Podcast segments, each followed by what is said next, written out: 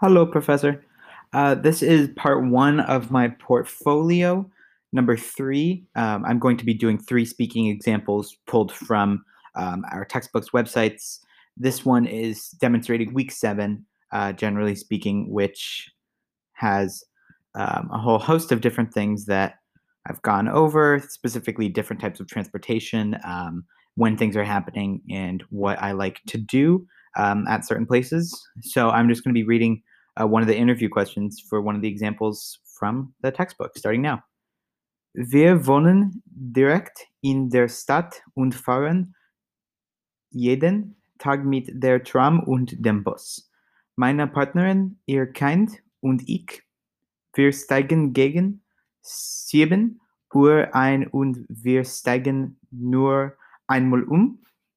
Ich fahre zur Arbeit mit dem Tram weiter und meine Partnerin fährt mit dem Bus zum Kindergarten. Sie arbeitet in einer Firma bei dem Kindergarten. All right, thank you.